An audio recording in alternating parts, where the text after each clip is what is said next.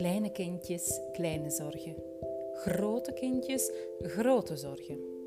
Je kan er eindeloos over praten. Maar ben je je ook bewust van wat je voelt en ervaart? Hoe je steeds in verbinding staat met je kind, no matter what? Hier krijg je geen verhalen te horen over koetjes en kalfjes, maar wel over kinderen en het ouderschap. Met een diepere kijk op wat er echt gebeurt bij jou en je kind. Ik ben Angelique, mama van twee dochters en een zoon. Super dat je luistert naar deze podcast, waar ik mijn verhalen en de verhalen van andere ouders heel graag met jullie deel.